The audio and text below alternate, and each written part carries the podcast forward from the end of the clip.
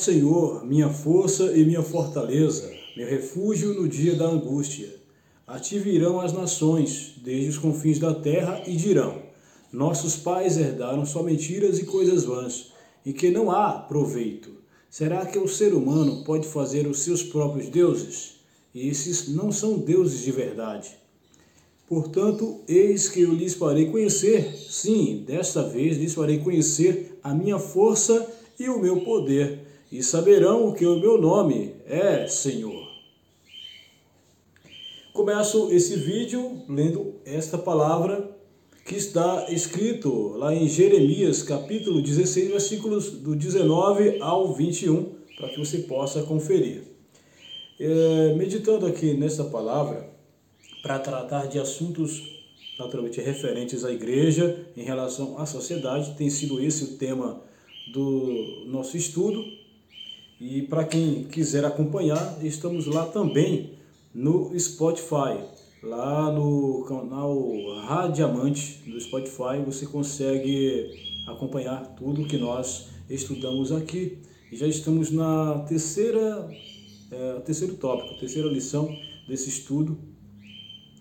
É, e eu, eu quero trazer à luz no estúdio de hoje o tema O fim vem. Muito embora as pessoas vivem como diz o ditado, vivem como se não, nunca fossem morrer e morrem como se nunca tivessem vivido. Mas tudo tem um prazo de validade, menos Deus, é claro.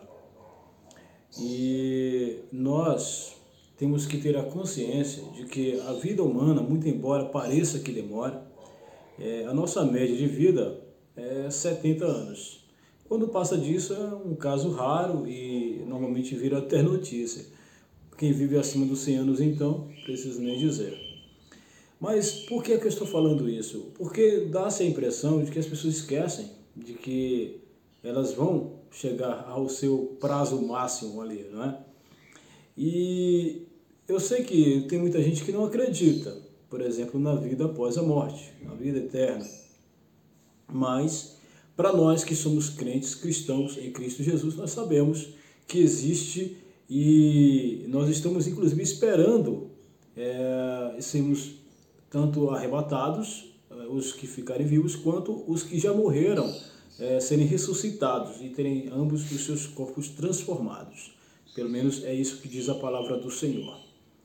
Parece utopia? Para quem não crê na palavra de Deus, parece utopia. Para quem crê, sabemos que é isso que nos dá a motivação necessária para continuarmos vivendo.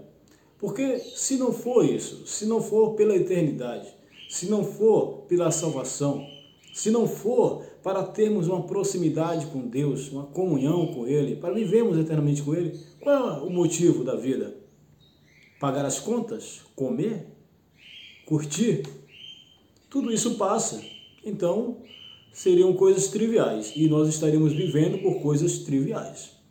Deus nos chamou para coisas maiores e nos chamou para a missão de levarmos a palavra da salvação, do amor é, para as pessoas. Nos chamou para que pudéssemos aproximar as pessoas dele e que todos nós pudéssemos estar com ele, inclusive na eternidade. Esse é o motivo pelo qual nós iniciamos esse estudo.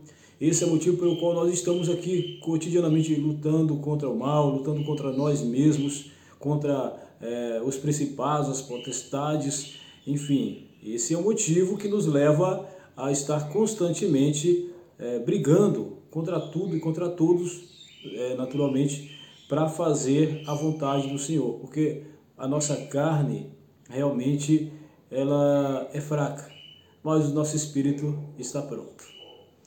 É, Para finalizar, eu não vou tomar muito tempo dessa vez, mas gostaria que você analisasse esse versículo aqui, que fala de deuses. E quando nós falamos de deuses, aí muita gente vai lembrar, ah, idolatria. E dá-se a impressão de que a idolatria é somente é, para com a imagem, né? É, ou escultura, enfim. E na verdade não é. Nós, enquanto esclarecidos pela palavra de Deus, não permitimos adoração à imagem. mas nos deixamos levar muitas vezes por idolatria a outras coisas. Idolatria à nossa família, idolatria aos estudos, idolatria ao nosso trabalho, nossa carreira, idolatria a muitas coisas. Não precisa ser necessariamente deuses de madeira, de prata, uma imagem. Nós é, podemos estar incorrendo no erro de idolatrar alguma coisa e isso acaba colocando Deus em segundo lugar. Quando nós fazemos isso, nós estamos seguindo o caminho do mundo. Se nós fizermos o que o mundo faz, iremos para onde ele vai. Esse é o ponto. E Deus ele nos chama para fazer diferente. Nos chama para que pudéssemos é, estar com Ele é, na eternidade. Ele exige que nós também façamos diferente. E, bom, finalizando aqui, eu quero dizer uma coisa para você. Eu costumo dizer que, enquanto crentes, cristãos, a nossa missão é adorar a Deus, certo?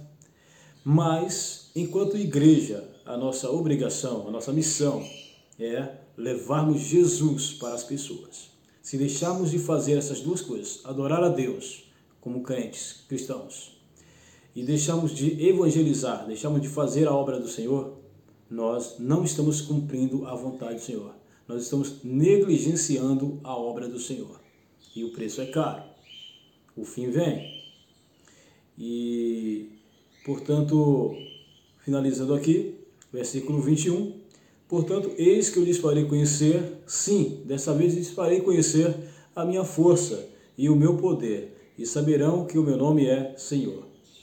Que Deus possa mostrar a sua glória, o seu poder, o seu favor, a sua misericórdia para com você, para com a sua família e para com todos aqueles que abrirem suas mentes e seus corações para a palavra do Senhor. Que Deus continue te abençoando e até o próximo estudo, em nome de Jesus.